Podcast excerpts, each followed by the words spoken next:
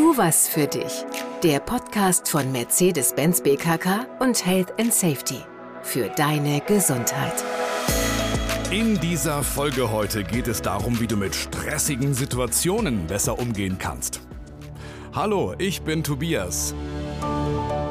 Stress ist, wenn man nicht nur der Arbeit nachgeht, sondern die Arbeit einem selbst nachgeht, sagt der Professor, sagt der Mediziner Gerhard Uhlenbruck. Kommt dir bekannt vor? Ja, es ist ja so, welche Studie man auch bemüht, weit über die Hälfte der Deutschen fühlt sich im Job gestresst. Überleg mal, in welcher beruflichen Situation warst du das letzte Mal gestresst? Vielleicht gar nicht so lange her. Ich möchte dich dabei unterstützen, deinem eigenen Stress auf die Spur zu kommen und das Hamsterrad anzuhalten. Stress. Wer kennt ihn nicht? Wer hat ihn nicht? Zumindest ab und zu.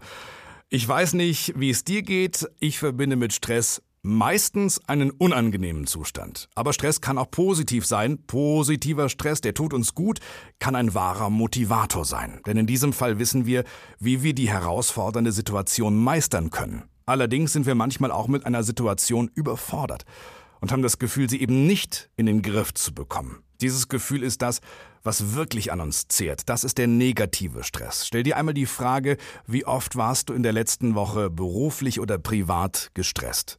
Wie oft war dieser Stress positiv und wie oft war er negativ? Wenn wir Stress haben, dann passiert sofort etwas in unserem Körper, ja? Schlägt Alarm. In einer solchen akuten Alarmphase schüttet unser Körper Adrenalin aus und setzt so Energie frei. Puls, Blutdruck, Atemfrequenz steigen.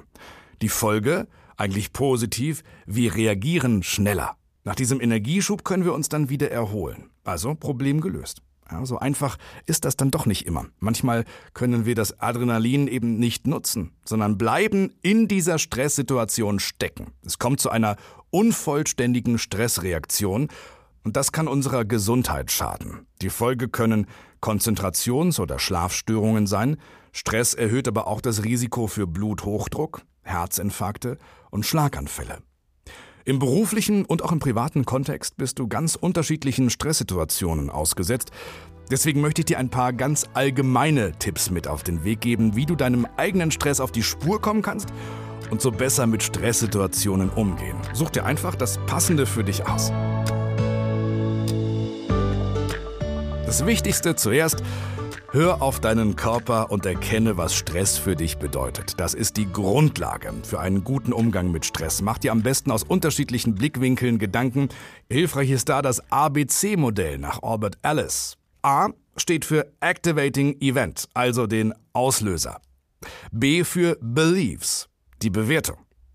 Und C steht für Consequence, die Reaktion.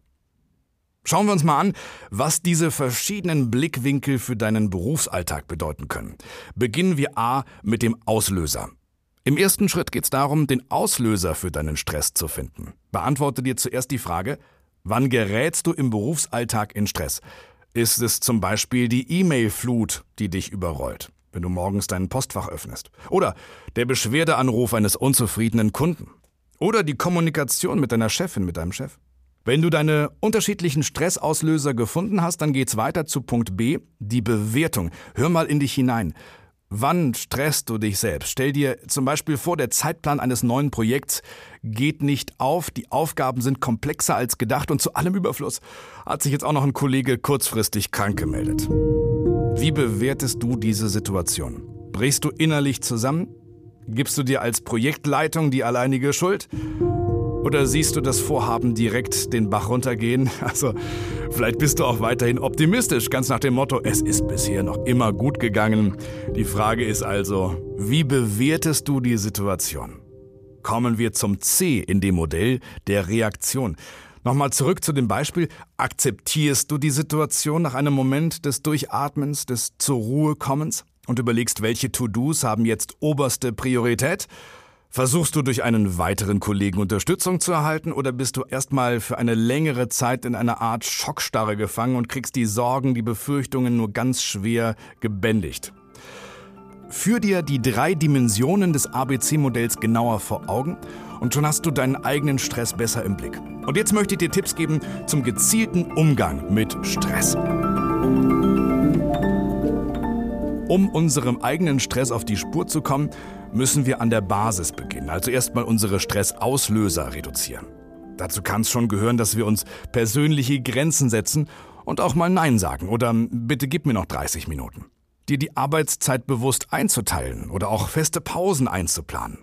Lass dich durch ein Symbol oder eine Postkarte, die du dir präsent an deinem Arbeitsplatz aufhängst oder auch durch das Stellen eines Weckers daran erinnern. Und ganz wichtig, wenn du Unterstützung brauchst, fordere sie an. Dadurch kannst du stressigen Situationen vorbeugen und Druck rausnehmen. Die Vermeidung von Stressauslösern kann bereits ein erster Schritt sein. Manchmal liegt es aber auch an unseren eigenen Ansprüchen, dass wir eine Situation als stressig wahrnehmen. Wir müssen also auch versuchen, uns gedanklich zu entstressen. Aber wie geht es? Wo wir uns ja gewöhnlich mit Vorliebe in bestimmte Situationen hineinsteigern. Vielleicht kannst du alles ein bisschen relativieren, indem du dir ein Worst-Case-Szenario ausmalst. Also was könnte schlimmstenfalls passieren? Und wie wahrscheinlich ist es, dass diese schlimme Situation auch eintritt? Mir persönlich hilft immer ein Blick in die Vergangenheit. Ich frage mich dann, ob ich schon mal in eine ähnliche schwierige Situation gekommen bin. Ja, meist ja schon. Wie habe ich es geschafft, sie zu bewältigen? Vielleicht bist du auch der Typ, der sich dank eines förderlichen Gedankens, wie etwa in der Ruhe liegt die Kraft, gut runterregulieren kann. Mit einem Mantra. Welcher Weg der richtige ist, ist total individuell. Probier es aus. Wir wissen jetzt schon mal, wie wir Stressauslöser verringern und uns gedanklich entstressen können. Etwas Wichtiges fehlt noch, nämlich der Ausgleich und die regelmäßige Entspannung. Versuche neben aktivierenden auch erholsame Zeiten in deinen Alltag einzubauen. Führ zum Beispiel Feierabendrituale ein. Das kann ein Hobby sein, ein kleiner Spaziergang direkt nach der Arbeit, regelmäßige Bewegung, Entspannungstechniken. Wichtig ist also, tu dir was Gutes. Nimm dir Zeit. Zeit, die nur dir und deinem Wohlbefinden gewidmet ist. Ich fasse nochmal für dich zusammen. Stress begegnet uns tagtäglich. Den Unterschied macht aber unsere persönliche Wahrnehmung. Siehst du den Stress eher positiv oder negativ? Du hast verschiedene Wege kennengelernt, deinen Stress besser zu handeln. Der erste Schritt besteht daraus, deinem Stress auf die Spur zu kommen. Vielleicht hilft dir bei der Analyse das ABC-Modell. Probier unterschiedliche Methoden aus, um effektiv und gelassener mit stressigen Situationen umzugehen. Nur die Ruhe. Bis zum nächsten Mal.